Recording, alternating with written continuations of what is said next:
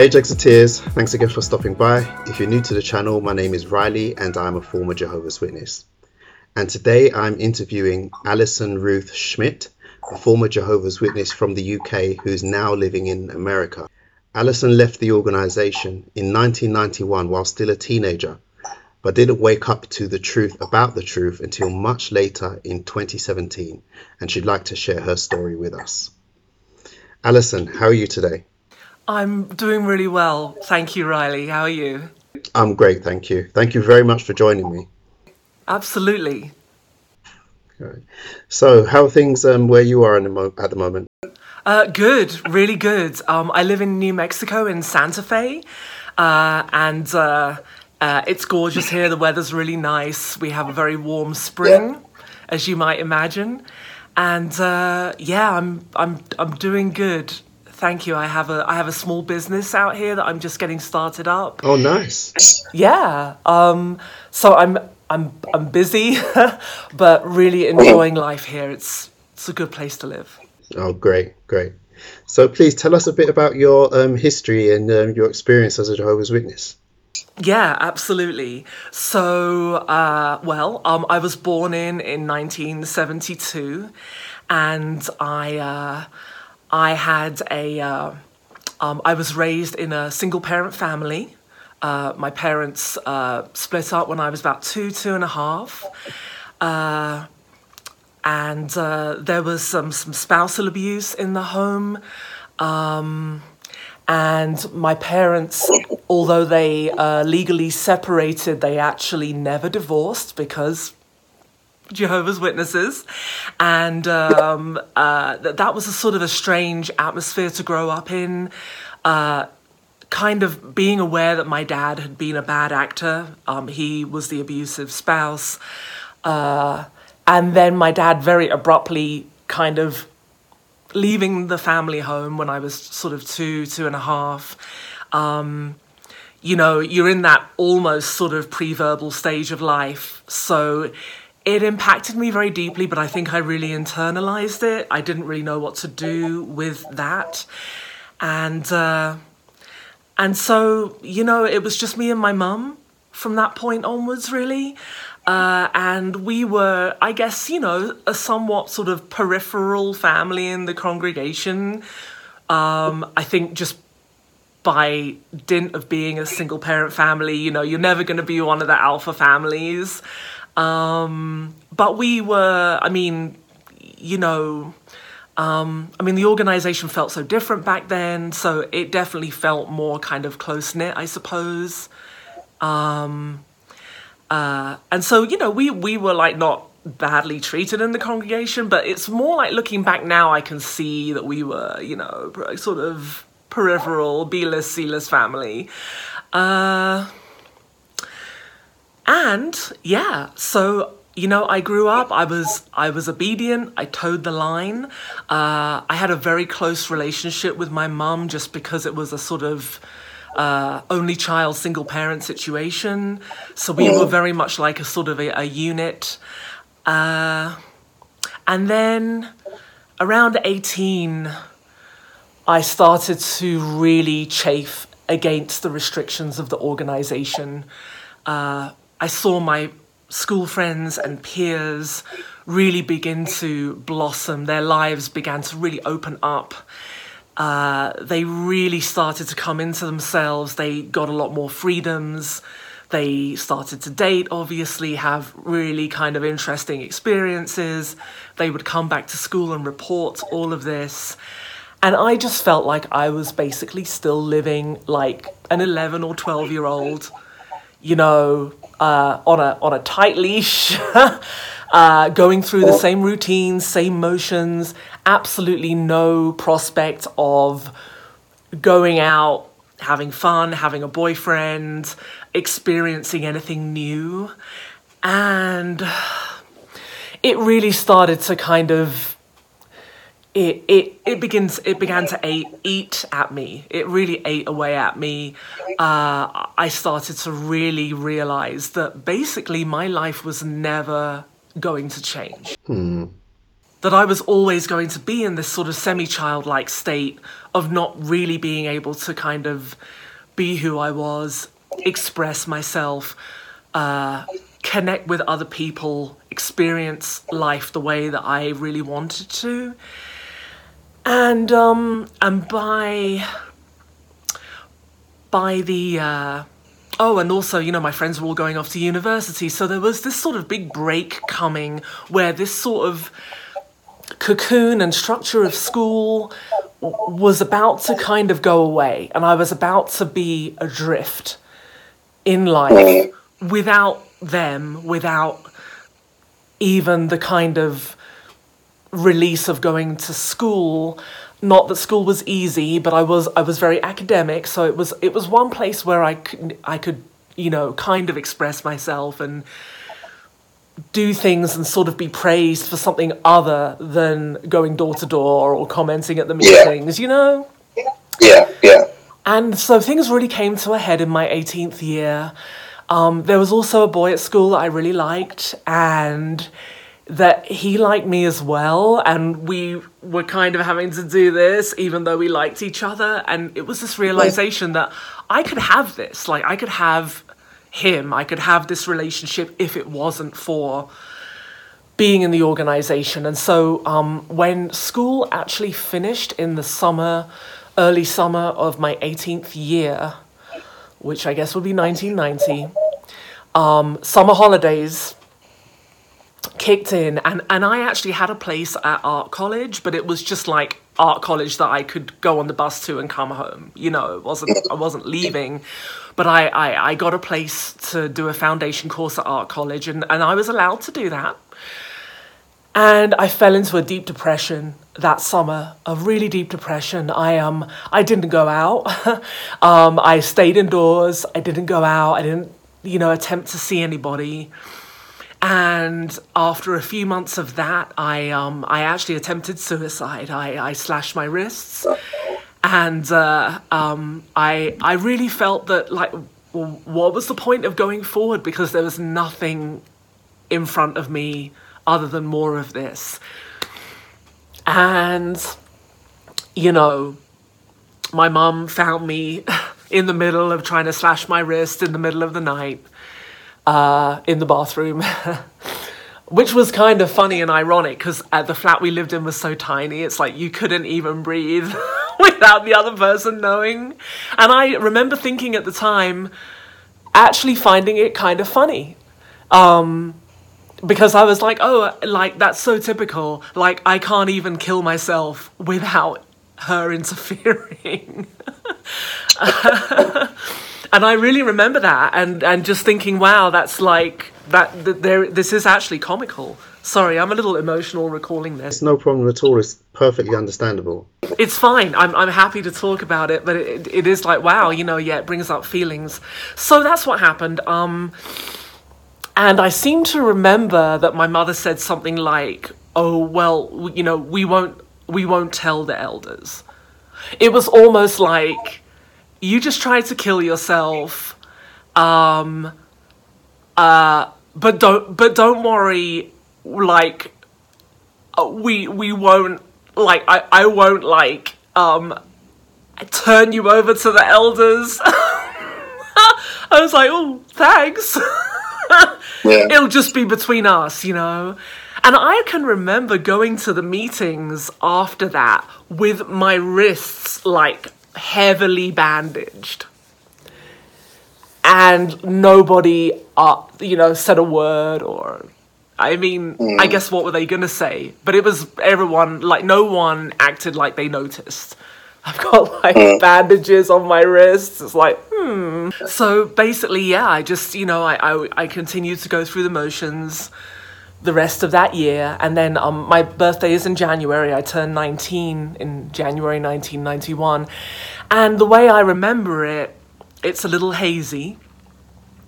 Because at the time I wasn't I wasn't making any effort to remember this stuff. Like as I was going through it, I was very much trying to just get rid of it, get rid of it, get rid just forget it. For you know, push it away, try to move on. So my memories of leaving are fragmented and hazy in a way that if I was leaving now, I would have a very strong sense of like, I want to re- remember this to tell my story and you know, go on YouTube yeah. or whatever. But there was no outlet for that. So to me, it was just something negative that I was trying to kind of push away. But basically, yeah, by the uh, by the spring of the following year, as I remember it, I was starting to. It just began to slowly dawn on me that maybe I could actually leave. And the truth is, is I had no reason to disbelieve the religion.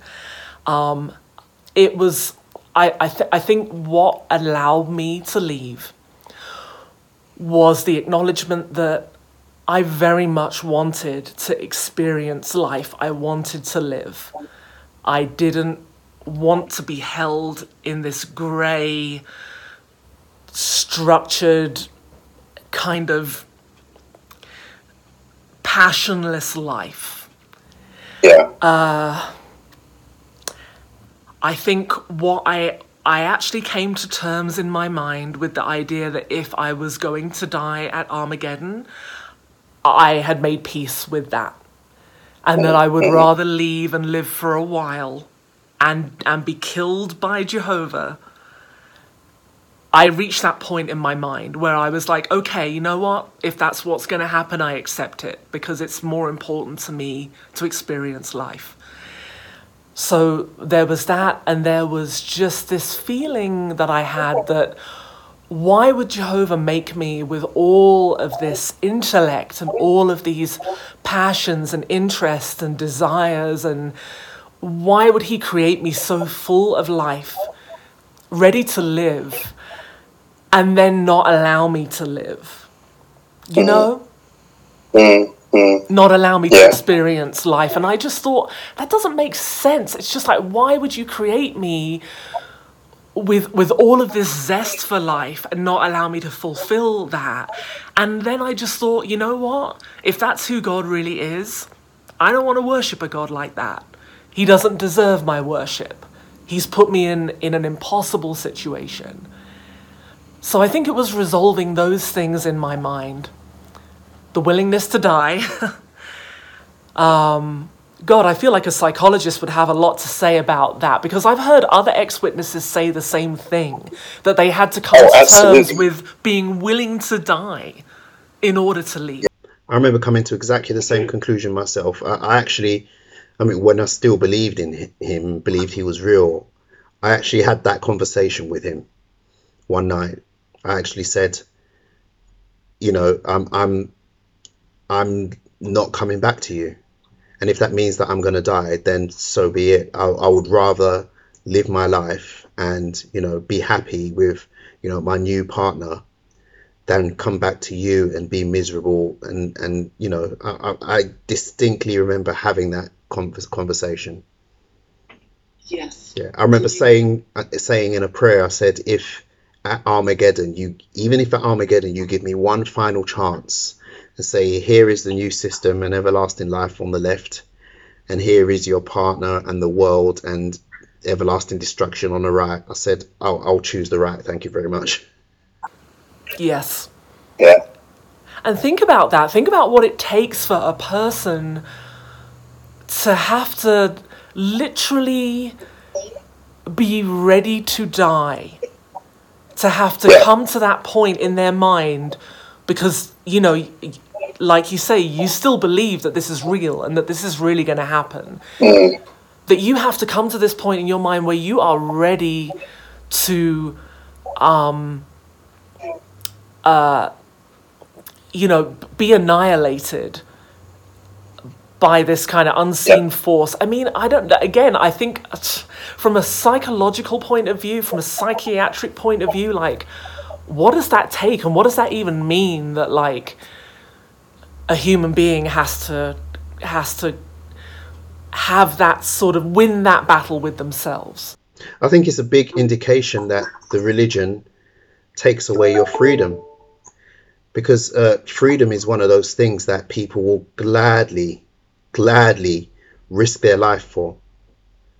True. And I, I, I think that, that that's what it is. It's because being a Jehovah's Witness, you're not free. But freedom is so precious. You know, people will do anything for it. I agree. I agree with you. Yeah. I yes, you you are right. Um, but it is kind of extraordinary that that that's that's where we have to go to in order to free ourselves mentally enough to leave. Um, so anyway, basically, yeah, I had that. You know, I had those conversations with myself, and at nineteen, and resolved gradually over months that I think I could leave, and I began to try to formulate a kind of a concept of a life outside of the organization, which for someone who was born in, it takes an it's an extraordinary set of mental gymnastics that is required to envisage yourself outside of this framework that has been all you have ever known and is all that's ever been truly real to you. Uh, but somehow I got far enough down that thought process or into that thought process that I started to feel ready to leave. Um, now, I was still living at home and I had no idea whether my mother would shun me or not. I didn't know if I would be kicked out of the home. I knew on some level that I probably should wait until I had an income, a job. But to be honest with you, the kind of person I am is once I resolve to do something, it's very difficult for me to wait. I guess I, I, I need to kind of go through it. I need to strike while the iron's hot. I'm that kind of person. Right. And I was ready, and I guess I also was just craving change. So I remember one day going out on field service and knowing that this would be my last time going on field service. And I can actually remember that day very clearly. I can remember being out there, going from door to door, and being in such a completely different place in my mind. And knowing that I was going to tell my mum when we got home that I wasn't going to be going anymore. And we got home, and at some point, Later that afternoon, I mustered the courage to tell her that I wasn't going to the meetings anymore. And, you know, that was incredibly hard. She was very upset. Uh, and, you know, I, I guess I, I don't know if she was initially angry or more bargaining and reasoning initially. I think that she probably was more trying to reason, talk me down off the ledge initially. Uh, and I just said I'm, you know, I wasn't going anymore, and I just, I probably said I don't believe it anymore, which wouldn't have been entirely true because I wasn't awake. But I disbelieved it enough to feel that I could. I don't know. It's hard to say really where my head was at. But I had resolved that I was going. And essentially, you know, then the anger definitely came in probably a little later, maybe a few days later or something. The defensiveness, the kind of accusatory, I suppose, attitude from my mum, uh, where I was really the bad guy, and also I, I'm sure there must have been questions about, you know, what was I doing? You know, had I sinned? That kind of thing. Um, I had not. I was still a virgin. I was not secretly dating somebody. Um, I really hadn't done anything. Uh, and then some indeterminate period later, but it probably wasn't very long after that. I'm sure it wasn't more than a couple of weeks after that. The elder ambush happened. Right, yeah. And basically, they sat me down and did the classic well, we understand you don't want to go anymore, like, what's happened? And the reality is, is, you know, I couldn't really exactly tell them why or what had happened. Because again, I wasn't armed with all of this knowledge. I couldn't go, oh, the child abuse scandal, crisis of conscience. Th- that was all, none of that existed for me. Uh, all I knew in my gut was that I couldn't stay anymore. It was killing me, it was destroying me spiritually, emotionally, psychologically. And I didn't really have language to express that to them. Mm. And so I mm. probably just kept saying, I don't believe anymore. You know, I think I was just trying to find some kind of phrase that would encompass it, but it was very difficult. And, Yeah. excuse me. And, and basically, what they did is that they're sitting over there on the other side of the room. My mum's on one side, I guess. I'm sitting on the other side of the living room. And I remember them saying, "I- Is it drugs? Is it because you want to take drugs? Is it boys? Oh man. And I, oh my God, I was so outraged because in that moment and the way that they said it, it was so clear that they just saw me as some stupid little girl who was Yeah. being led astray by the most trivial and petty things.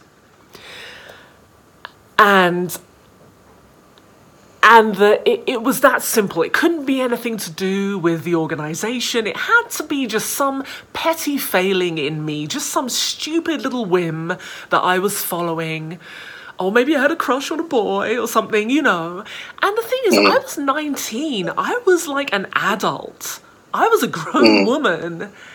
But they they were so condescending, so insulting, and also Riley, the fact that, like we just said, I had had to come to terms with my own death.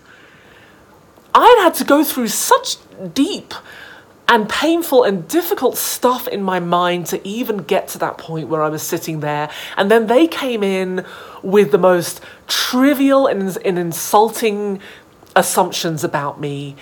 And I, I'm, I'm, I'm sad to say that I was so overwhelmed in that moment that I burst into tears, which is the worst thing I could have done. Because all that did was reinforce to them that I was probably conflicted. I didn't know what I was doing. And that I was just this stupid little girl. But I started crying because I was.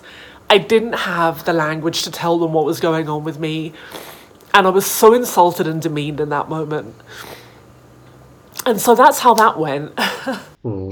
I mean, it just, from what you're saying, it just goes to show how th- this organization is extremely narcissistic and it it encourages a narcissistic attitude in its members. The, the more indoctrinated you are, the more like a narcissist you behave. And narcissists can never ever understand or accept that you want to leave because of them Yes. narcissists don't handle rejection well at all.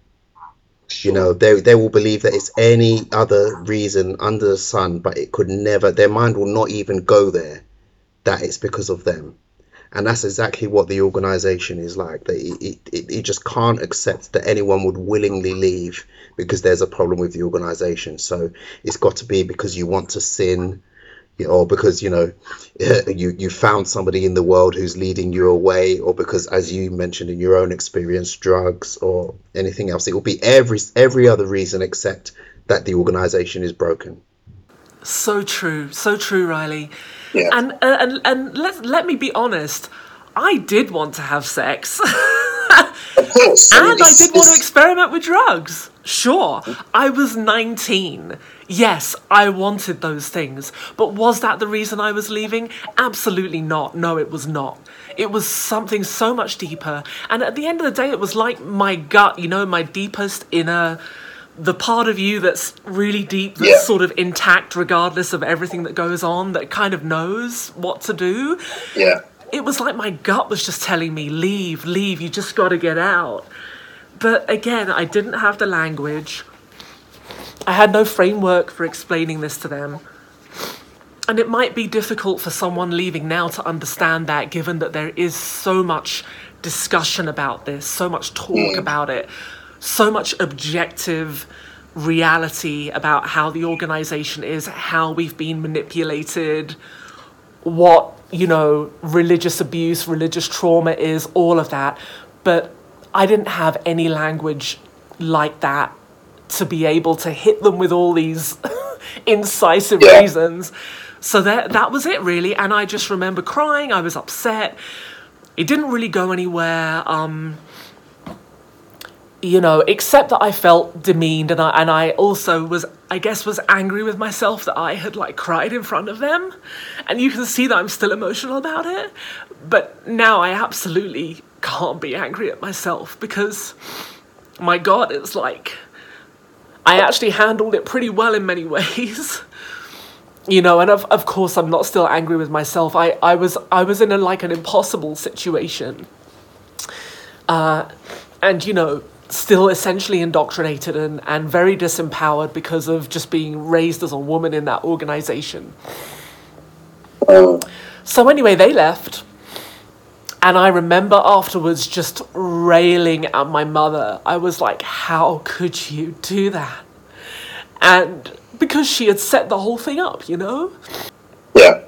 But I remember that that really ruptured my trust in her.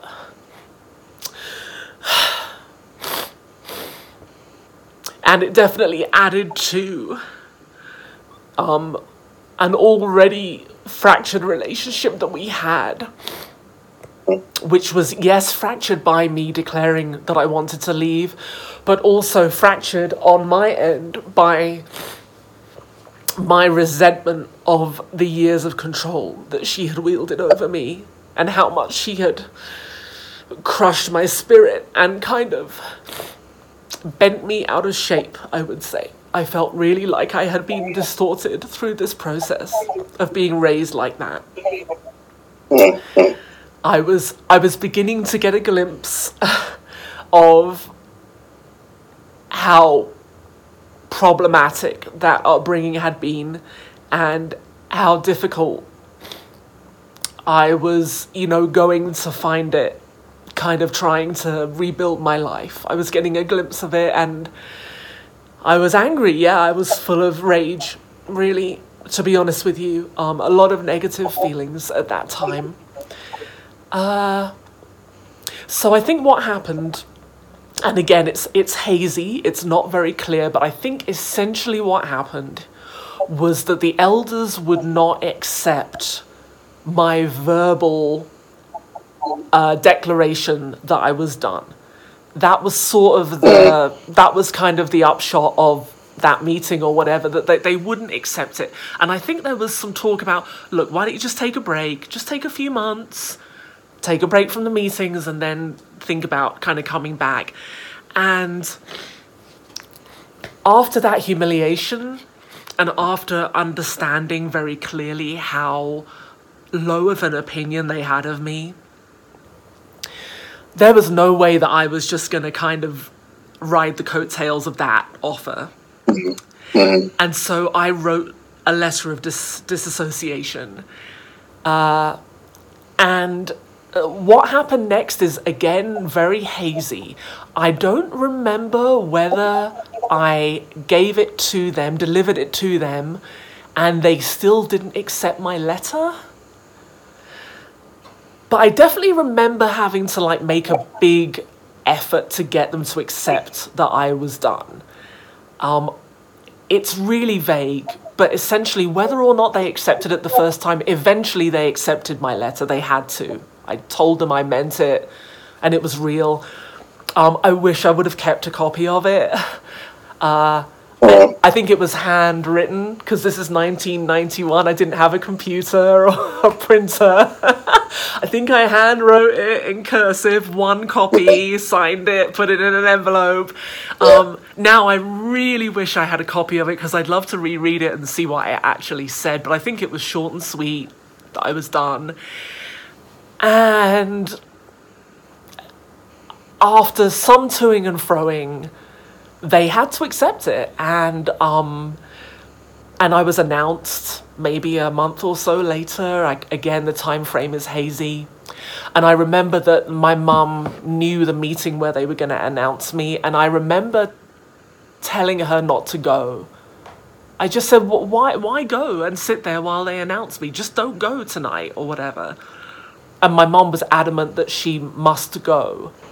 So she went and came home, and I'd been announced. And, like, for me, it was great. I was thrilled that they'd finally had uh, accepted you know. And the, the the thing is it's interesting now when i see people leaving and there's all the, always discussions online about oh should i write the letter? And people are like no don't write the letter. You're playing playing by their rules. Screw them. And i'm just like look you know what? Everyone's different. Everyone's circumstances is different. But i i am the staunchest advocate for writing the letter personally for me it was so important for me to write a letter that, yes, played by their rules, but the key to that was that they had to acknowledge it because it's their rules. They couldn't ignore me any longer. They couldn't discount me as some foolish little girl. They had to take it seriously because I, I did it, you know, I followed their bureaucracy. And as much as they kind of didn't want to announce me, you know, I mean, I was, you know, they were pretty much begging me, don't do this, don't leave. They didn't want to announce me. My mum desperately didn't want me to leave. And the fact that I just basically, by writing that letter, just cut, it was like f- I cut through all of that BS and all of that mm. resistance because they couldn't ignore the letter. And I love that. I love that I did that. It was such a strong statement of my of standing in my own power. For me, it was taking back my power, not giving them power. I took the power and I said, screw you. Just like if you're in a horrible job, how much more satisfying is it to go into your boss's office and say, fuck you and fuck your job and walk out, right, in the middle of the shift rather than he fires you? That's how I see it. And for Yeah. me personally, it was such a point of pride that at 19 I wrote that letter knowing how final it would be and knowing they'd announce me and all of that and knowing that potentially now I'm going to be shunned. And I did it anyway. Mm. So I'm just going to say that's my position on it. I, yes, you're playing by their rules, but here's the thing that world is absolutely real to them. Those rules are real to them. That bureaucracy is real to them. They live by it, they die by it. And if you basically, within the framework of that, basically give them the finger, I don't know. To me, that I don't see how that how you're losing in that scenario at all. But you know what? I mean, again, I, I'm I'm only expressing from my point of view in the context of what I went through, how significant it was for me to disassociate, you know, and and to sort of. It, did give me a lot of f- a feeling of control and empowerment, even though I know not everyone sees it that way. A lot of people are like, "Oh, you just you did it their way," and I'm like, "Well, but but again, it's like their way matters to them." So, yeah, and also again, you got to remember this is a totally different era. Um, yeah. You know, I, I, all I was trying to do was basically just try to get my feet under me and to get them off my oh. back. I didn't want any more elder visits or people bugging me and, and questioning my decision making process and all of that. And this was, to me, the most effective way of just like cutting it, cutting the cord and like removing their their hand off of me, you know, or their Yeah. hand on the back of my neck. Yeah. You know, it was the quickest way of Yeah. getting that hand off. And to this day, I'm I'm really proud I did that. So there we are. You know. So, so what happened next uh, after you disassociated? How did your life t- turn out? Oh, that's a big question. Honestly, it was it was really tough. It was really really hard. I'm not. I can't pretend that it wasn't. Um, I left home at 21, so I was still at home for the next couple of years. Um, you know, I I made a lot of I made a lot of choices. Not a lot of choices, but I made some choices that I wouldn't have made if I wasn't in that situation. But my need to start work and uh, leave home was so strong. The atmosphere in the home was very, very poisonous, very toxic. Uh, you know, obviously, it caused a huge rupture in our relationship. Things were just never the same. Um, my mum didn't shun me, uh, and she let me stay at home, which, you know, I'm very grateful for. It would have been really hard to be kicked out at that time in my life with like no support network or anything. Um, you know, and my mom still doesn't shun me to this day. I left home at 21. Um, basically, a, a, bad decision I made was I, I got a place on a degree course at a really good college to do a graphic design degree at the London College of Printing, as it was then, which was a really great school to go to. And I got a place and I turned it down, which is like, oh, bad, bad decision number one. And the reason why is because I couldn't face another three years living at home. And I really didn't know how to go out and support myself, kind of working part time and everything while I was in college. Again, you have to remember I had no expectation of this. I had never had any coaching about how you function at college and live, and it was just too daunting. And so I turned down that place on a really good degree program that probably would have, you know, given me a, a good income and a good career. Um, and I, I just took a one year course, quick in and out, kind of like BTEC course or something, just to get some kind of skill set. And then I went out into work.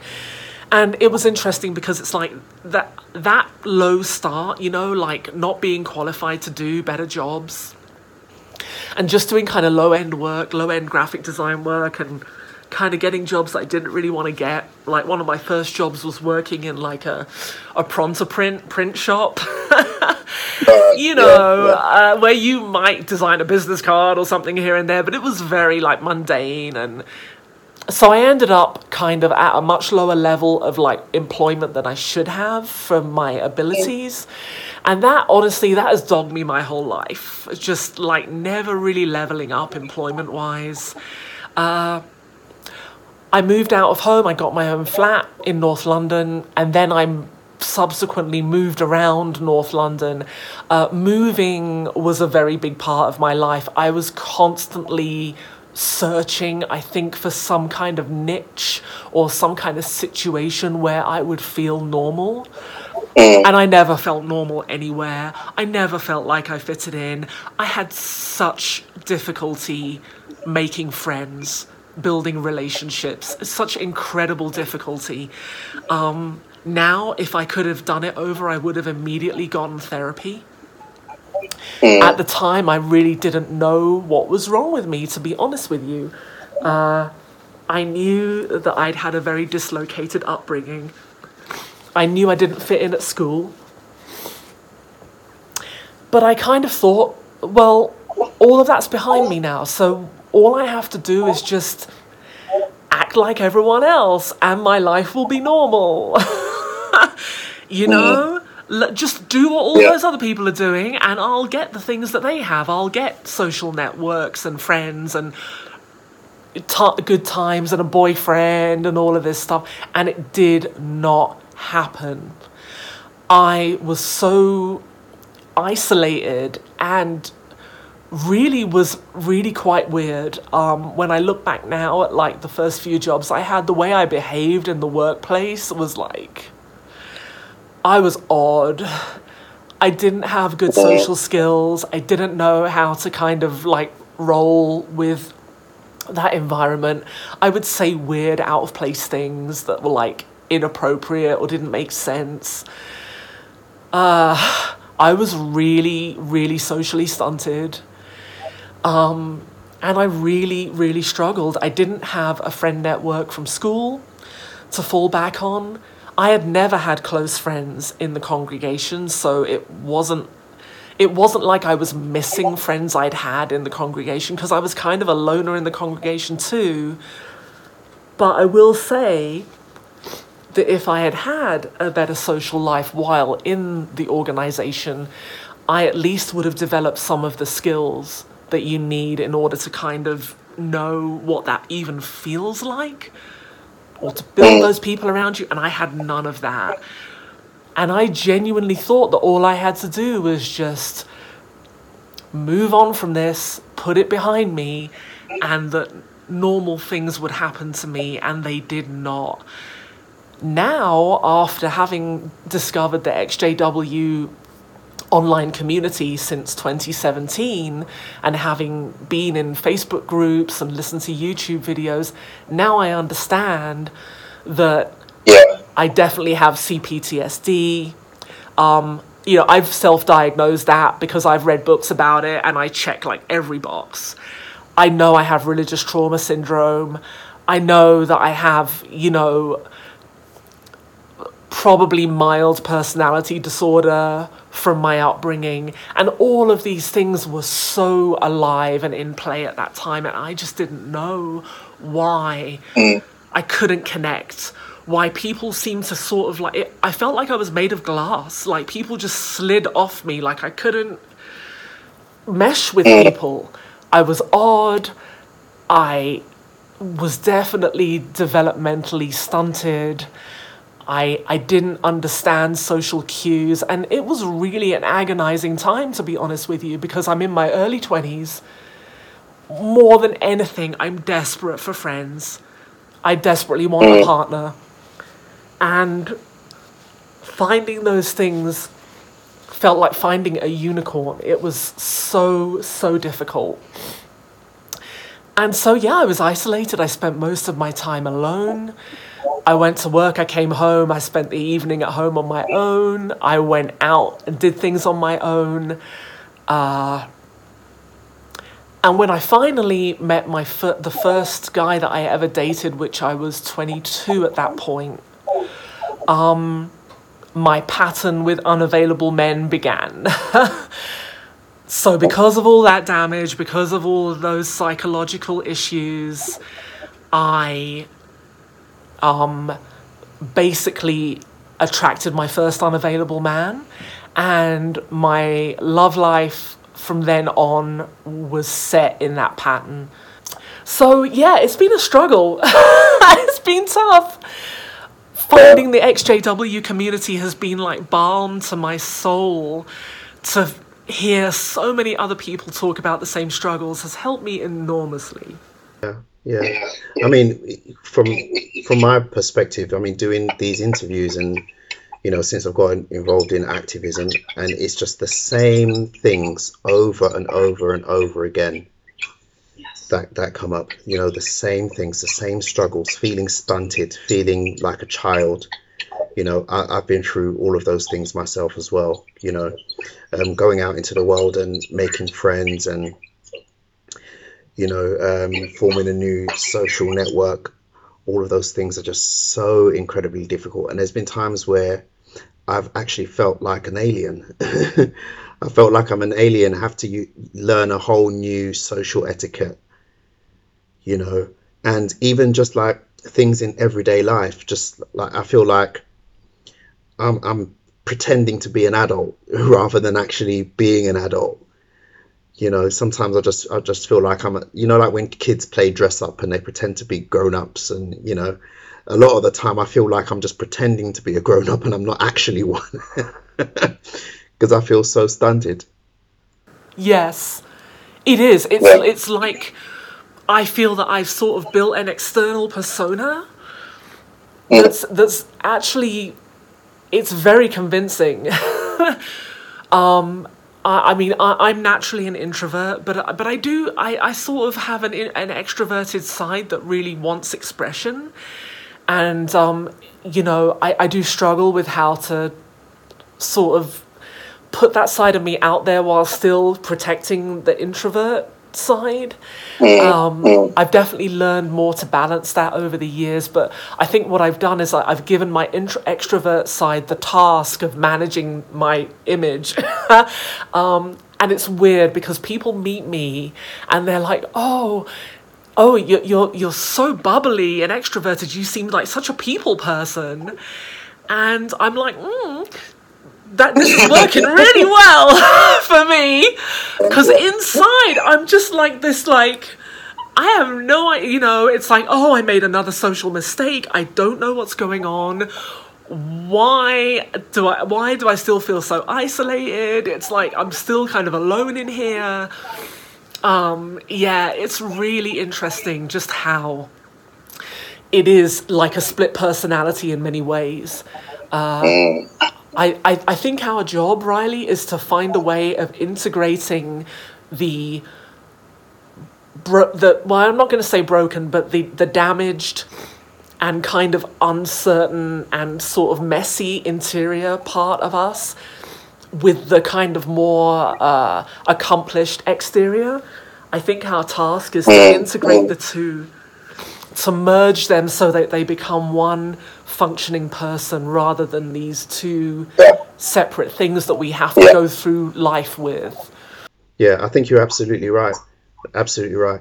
I mean, I've heard before. I'm not sure who it was who who said it, but I've heard this quote that everyone has like two personas. There's the one that you are inside, and the one you show to everyone else. And the more alike those two personas are, the happier you are. And the more um, different they are, is the unhappy. The, the more unhappy you are. And I think there's a lot of truth in that. There really is. I couldn't agree more. I um I, I definitely want to connect with more XJWs in real life. Like I'm really craving that.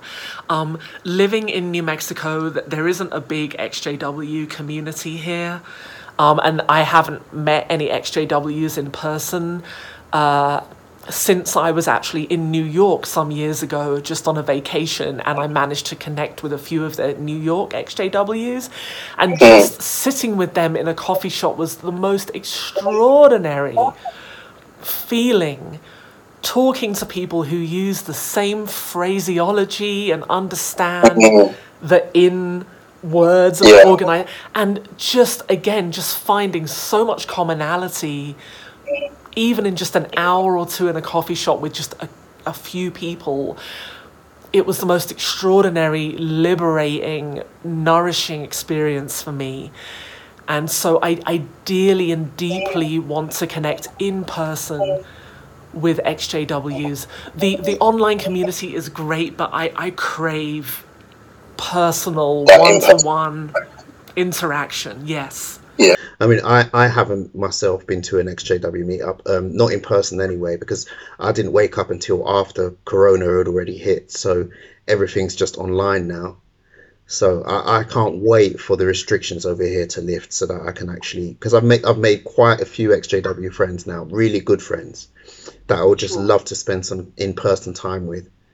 Um, but unfortunately, the, the restrictions don't allow. So I'm really, really looking forward to when they're gone the restrictions are gone so that we can all meet up in person. I, I, I literally cannot wait. Well, I, I actually belong to the the UK XJW Facebook group that they allowed me to join because I'm British and I was raised, you know, Yeah. in the organisation in the UK. And, uh, you know, the next time I come back to the UK, I'm really hoping that somehow I can coordinate it with a meetup because I would love to Yeah. meet all of you. Do you come back to the UK often? Um, usually about once a year. And I'm Okay. long overdue for a visit because of, again, because of coronavirus. I would have already been back by now. Yeah, yeah. Um, so it would be great to, That would be really good for you. really good for me because, again, I do feel also the culture of the, the Jehovah's Witnesses is different in the UK than in the US. If I see another Absolutely. post about cheese danishes and Shasta Cola at the conventions, I'm going to scream. I'm like, we didn't have that. That's nothing to do with us. there was no cheese danishes at Bowes Road or Twickenham. Yeah, yeah, you're absolutely right. I mean, that's one of the reasons why I'm so keen to to get more um, UK XJWs on, onto my channel, and that's why I was so pleased, you know, when I got that initial uh, message from you, because w- when I was waking up, there, I mean, there still are very few, you know, very very few, you know, XJW witnesses, uh, sorry, XJW activists on YouTube. You know, apart from Lloyd, obviously, but um, they're they're mostly based in the US, and I think it, it it would have been really really great to have seen some some UK ones. I mean, there are a couple more now, but I would really, really love to see more. I would love to see more because, as you said, that that there is a cultural difference. There really is, and and also I, I am on a quest to find some people that I knew when I was in. Uh, I have not yet found anybody from my previous congregation uh, or anybody who knew me then. Um, and it's tricky because, I mean, basically, I was still a teenager when I left. I didn't have an adult life in the organization. So there are lots of people that might have known me as a child but might not necessarily connect that with like who I am now. They might, you know, um, and of course, you're not necessarily going to remember the kids in the organization. Um, I'd love to meet someone who's around my age who maybe left maybe a little before me or a little after me. Uh, yeah, I still hold out hope of finding people who are from um, London Paddington congregation, if anyone's out there, and was in the org in the 70s and 80s or early 90s. Um, I'd love to connect with you. It would be really good to share those specific memories of that congregation, those people, that kingdom hall, you know. Well, you never know, this video might reach some of them. It might, and that would be very exciting. Yeah. Um, yeah. So so it's it's been honestly it's been a rough journey, and I and I I do think I do think that there there is more to be said about the difference between leaving pre-internet and post internet.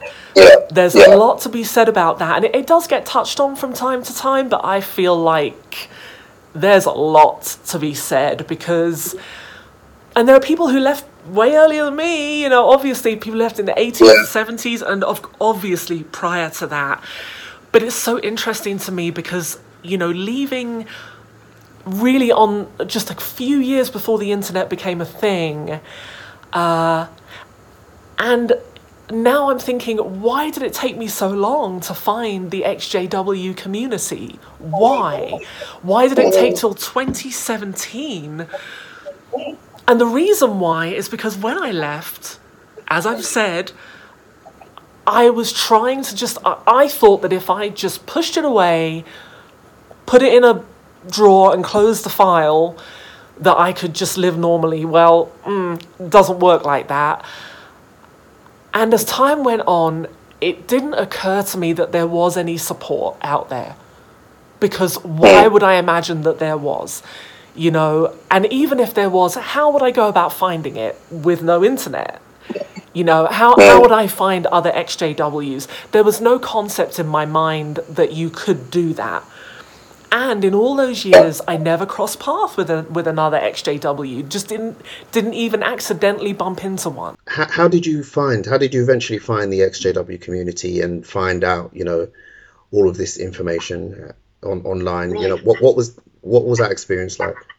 Well, in 2017, my husband and I moved from uh, Georgia, Atlanta, to Albuquerque, New Mexico. We, we made a big move across country.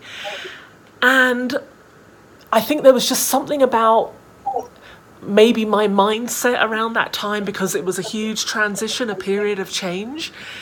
Um, I just started to ruminate. For some reason, I started to think and ruminate about my JW past during that transition, that move. It just sort of started to bubble up for me more.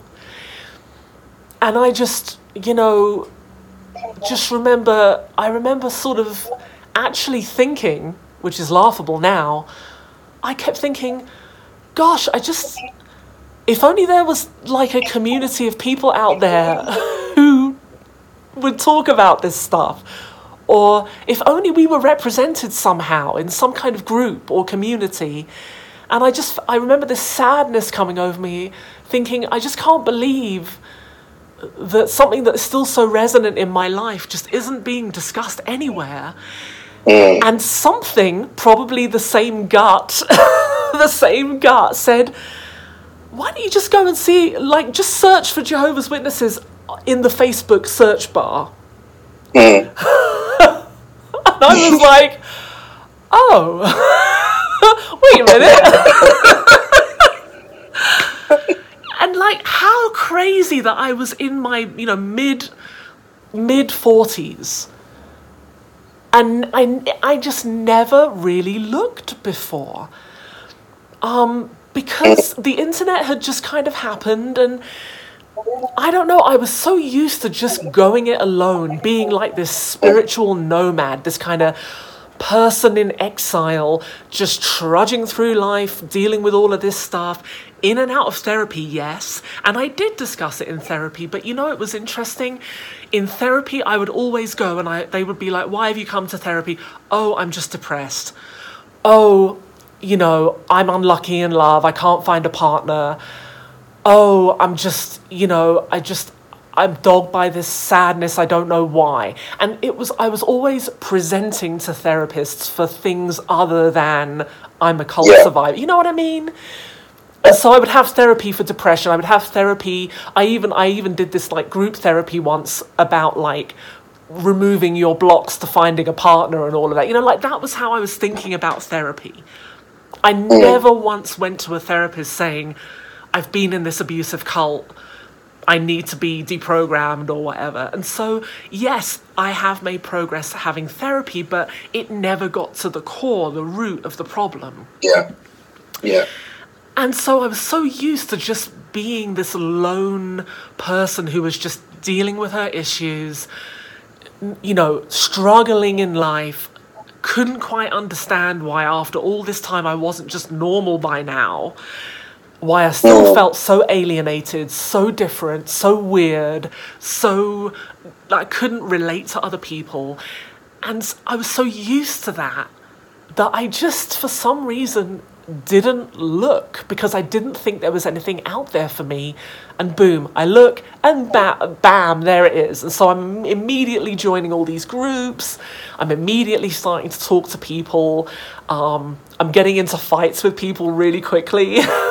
because I'm like very, I have all of this anger, you know, I still haven't worked through it. And so I'm coming into these groups with all of this anger and all of this kind of scrappy attitude and, uh, and still super judgmental, uh, partially from being a witness and partially because, to be honest with you, it was a bit like, I, I could describe it almost like if you think of like a western or something. There's like the western town and everyone's like in the saloon, like hanging out. and this like ragged stranger walks into town and they're all ragged and they've been like living out in the tumbleweed and they've been like eating squirrels and like drinking from like dr- watering holes with like you know what I mean and you're all like Yeah, just yeah. covered in thistles and your clothes are all ragged and like you've just been like sleeping outside under the stars and and you and you can hear like the tinkle of the piano from the saloon and like the glow coming through the windows and you're just like you know sort of like dragging your like fractured leg in the dirt and everything and you come in the saloon and like the music stops and everyone turns and looks and you're just like you know and, and you know what like that's how I felt like I've been yeah. out there just like clawing my way through life on my own with no, no support, no information. And you're all in here in this like warm, cozy like Facebook group. And to be honest with you, yeah, it's like it's taken. I, I've had to work through a lot of like belligerence and anger and resentment and probably like jealousy as well, you know, in these mm-hmm. groups of like and and sometimes I have been too judgmental. So I don't know really what I'm trying to say with that really. I guess it's just it's interesting. There are these sort of two groups. The people who had the information about the truth about the truth to wake up and the people who didn't who've stumbled on it later. Yeah. To answer your question way back when, yes, I woke up from being in those groups. I fully woke up. Um, I always knew it wasn't the truth. I wasn't. I wasn't. You know, uh, PIMI. I was PIMO, but I had never been given the the exact tools and the real reasons to know, to know for sure it was not the truth. I didn't know about the child abuse. I never understood that it was a cult. I just thought, oh, you know, it's a strict religion. When I first heard people say it was a cult, I resisted that like a lot of people do. Yeah. yeah. Because I think of a cult as, you know, Heaven's Gate or Jonestown or, you know, Yeah. I think of a cult as something much more extreme, usually with one Yeah. charismatic leader and all of that stuff that you classically think of a cult as. And it wasn't until I'd heard an, enough people say that, and then I, you know, read The Bite Model by Steven Hassan, and then I read, you know, um, uh, Cult Mind Control and all of that, that I really began to understand wow, I, I- I've survived a cult. I'm a cult survivor. My mother's in a cult. And it's just like, whoa, you know, because I've gone so many years of my life not thinking that, not understanding that, not having that framework. And I think the XJW community, the, the greatest gift it's given me is having a context for my experience. Because I just always felt like I was free floating in the world. I, I knew something was really wrong with me, but I didn't know what it was or why, or why can't I just get over it? Why can't I just transcend it? Why do all these patterns keep repeating in my life? And now I have a context. And that has been the most important thing for me understanding what I was part of, what was done to me, how I was indoctrinated, what the after effects of that are, why I struggle with X, Y, and Z. That in itself has given me like a quantum leap forward in my healing. It really has. I can only imagine. You know, it's like um, if you if you, uh, for a person who's suffering from an illness that is undiagnosed, you know, once they get the diagnosis, it doesn't cure them, but it must be such a relief to to finally know what it is that you're suffering with. I can honestly, def- I can relate to that.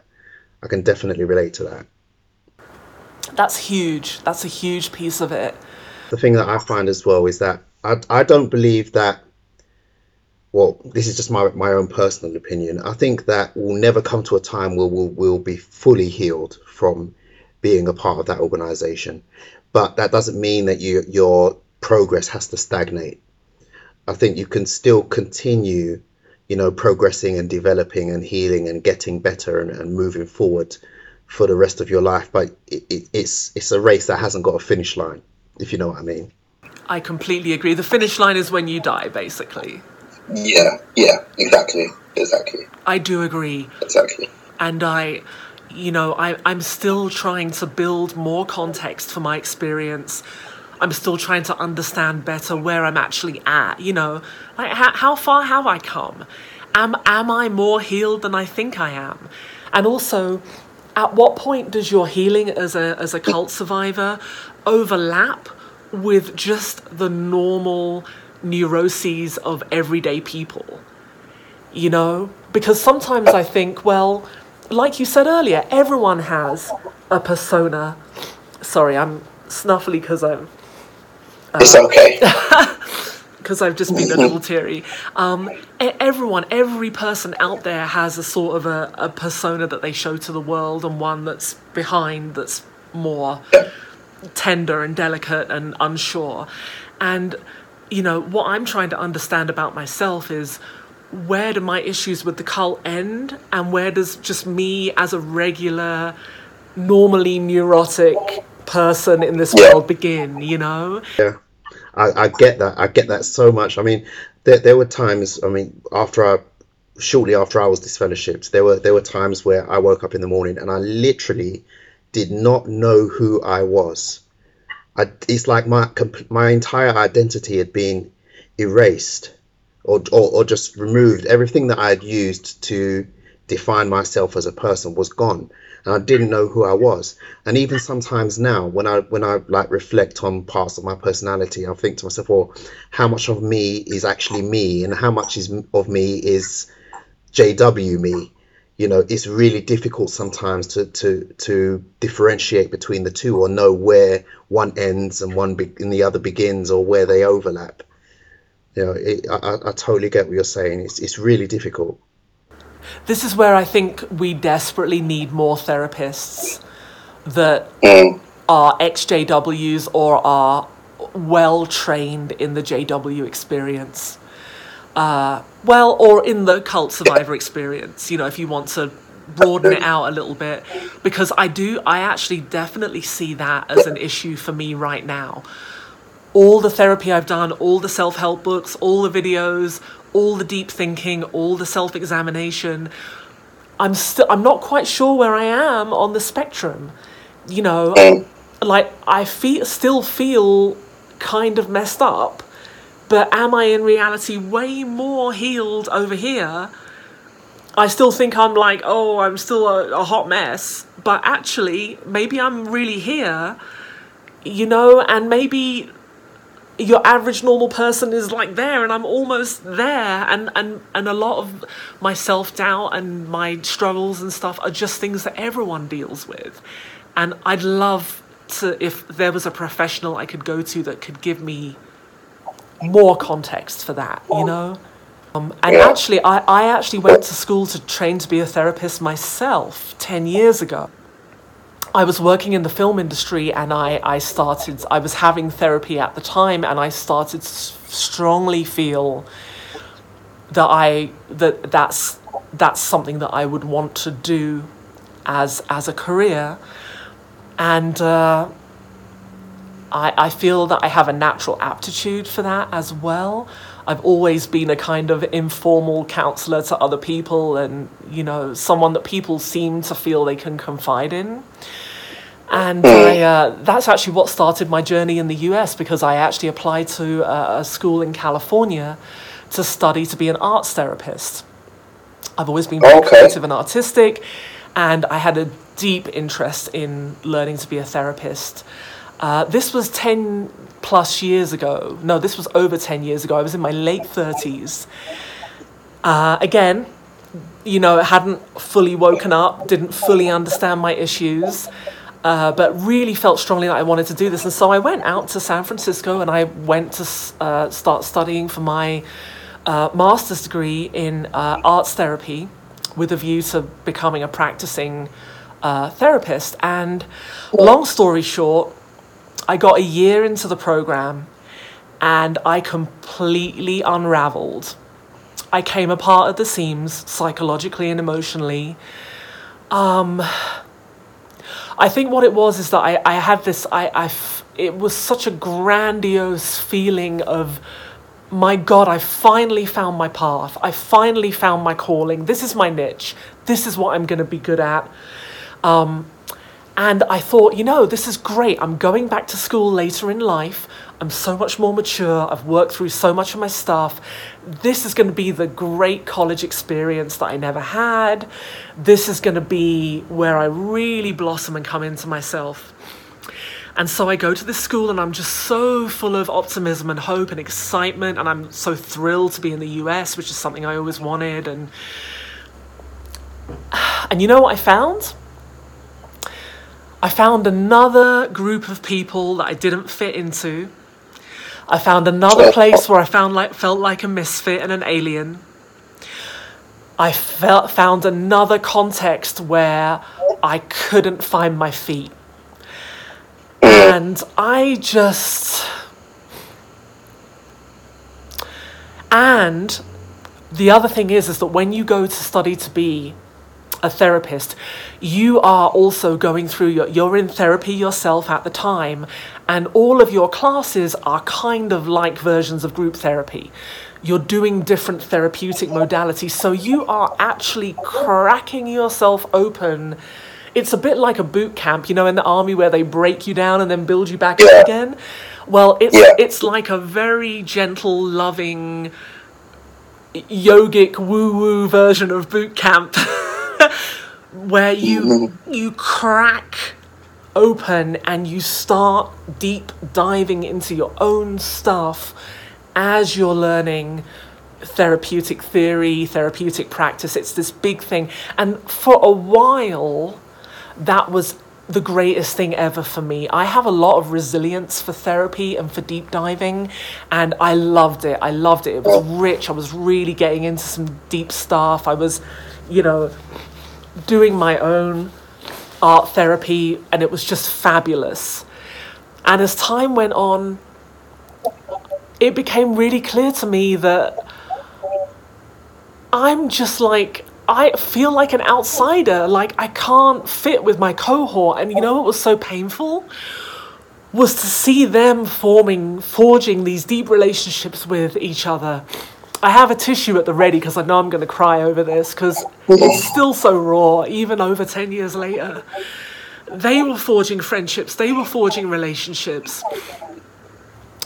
And you know, I did I did make friends, but it just I still felt so weird like I just couldn't there was something that just wasn't connecting for me. And I broke down and I cried and I actually went and sat on a fire escape outside to get away from them. And I was just like bawling my eyes out, like overwhelmed with how pathetic and sad my life was.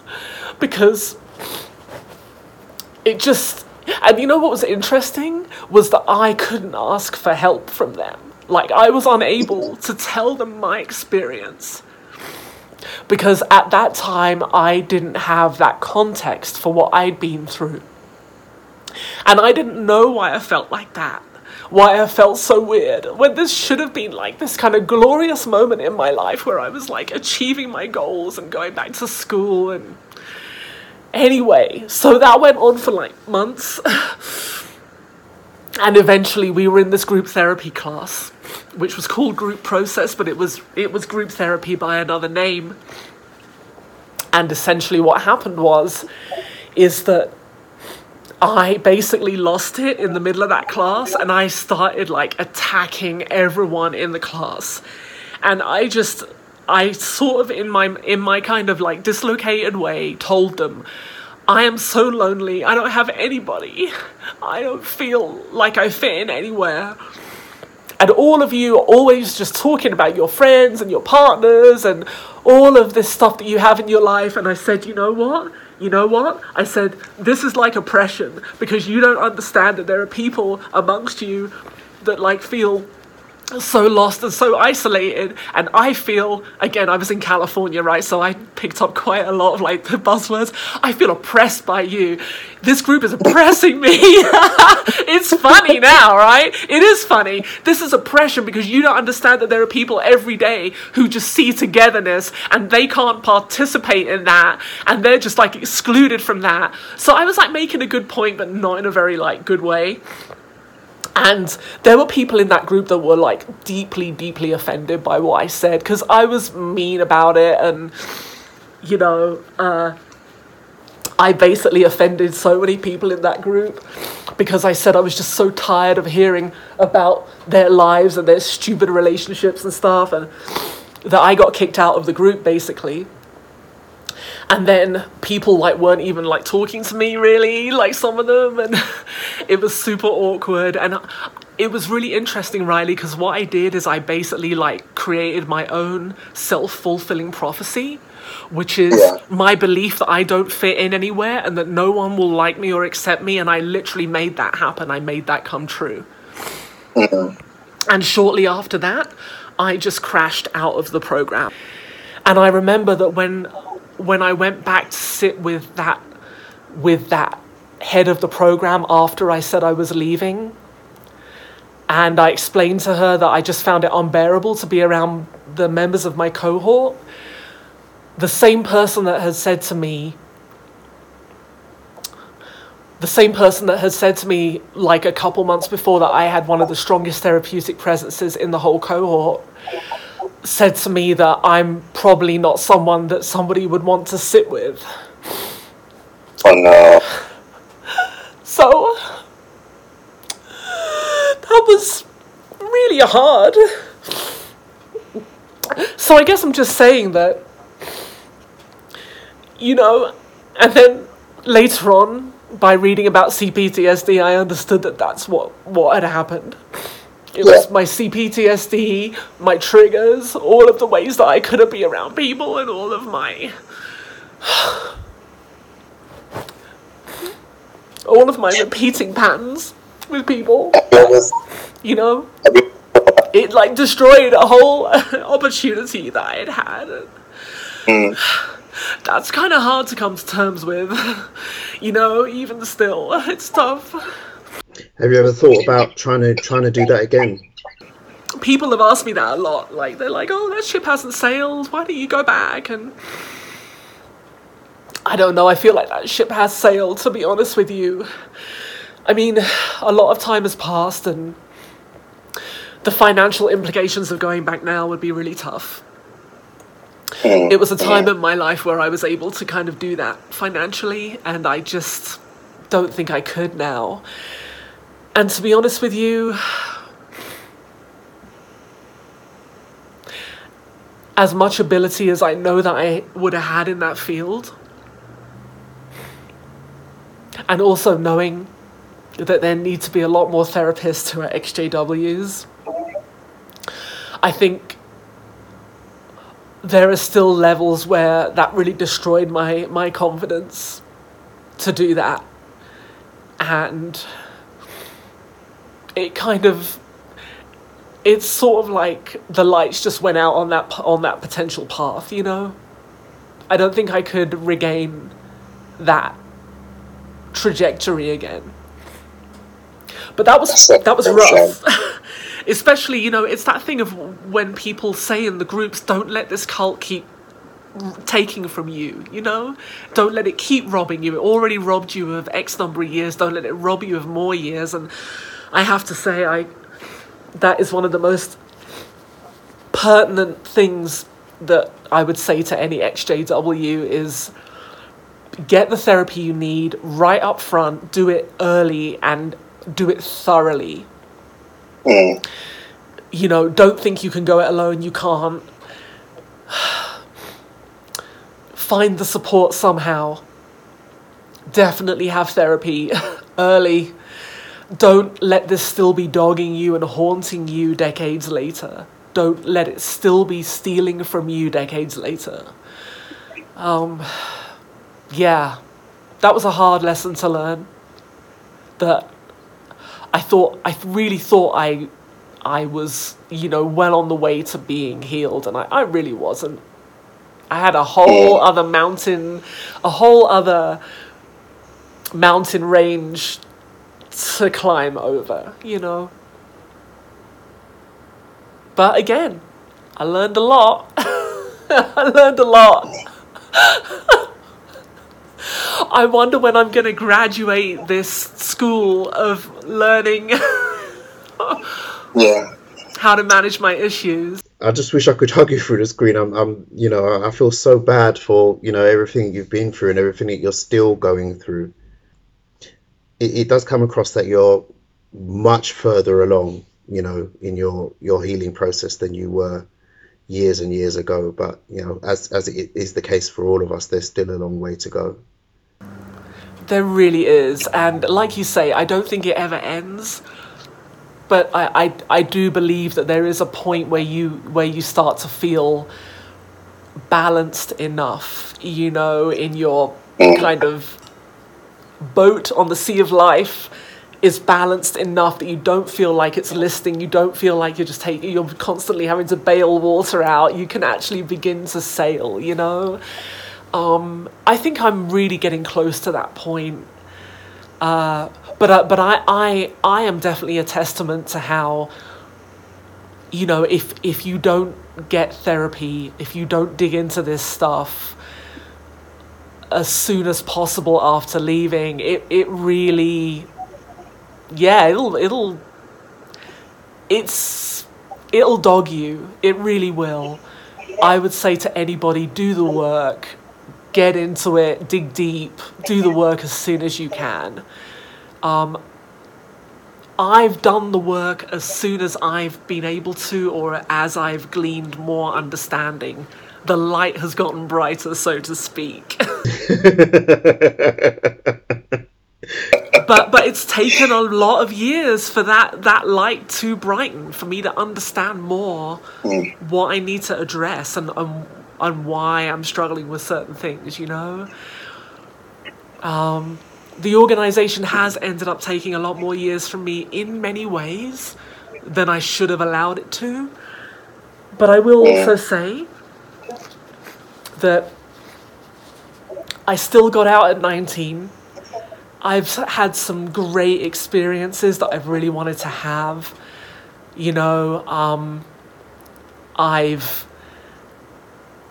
I've, I've, I've been free and I've known freedom for many, many years. I, I may not have always, you know, utilized that freedom to its optimum, but I am my life ain't over yet and I am still working towards that being the best that I can be, given where I've come from. Uh, it's a, it's fascinating to me seeing people leaving now and hearing their fresh stories while everything's fresh and they can remember all the detail and hearing all the stuff that people go through and you know the similarities to my, to my experience it's it's it that in itself is so healing just knowing that what what I went through and what I experienced has been echoed through so many other people's lives in so many different contexts, you know. Mm, yeah, absolutely, and and it really warms my heart to hear you say that. You know, you know your your life isn't over. You know, you've still got many years left ahead of you to you know utilize your freedom in the in the best possible way and to have a full and, and enriched life. Definitely. You know and uh, and as i say all, all, of all of the the things that i've done that i'm really happy about and the freedom that i've had to do things over the years uh, even while dealing with you know my internal struggles and stuff it's all been worth it. And there are experiences that i, I would not exchange for the world. And uh, yeah. you know i'm i am definitely learning continuing to learn how to live and how to be me, and also learning how to love myself and accept myself, and understanding that that is at the root of so much stuff as well, and and digging deeper into that, you know, and and really honoring what I've achieved, you know, with without necessarily the support I would have liked to have had, but I've achieved a lot and I've, you know, and I'm still here. It's like I have been seriously suicidal three times in my life, and I'm still here. I am a survivor, um, and I've survived this cult. Uh, regardless of, you know, re- regardless of, of struggling with the after effects. I have absolutely survived this cult, and this cult has no hold on me whatsoever. I hope you're really proud of yourself for that. I, I really do. Really proud. Thank you so much for watching to the very end of the video. If you haven't already done so, please like, leave a comment, and subscribe to the channel. If you like my work and want to help me continue doing it, please support me on Patreon at patreon.com forward slash Jexit underscore 2020. And with that, I'd like to sincerely thank these very special patrons who make these videos possible.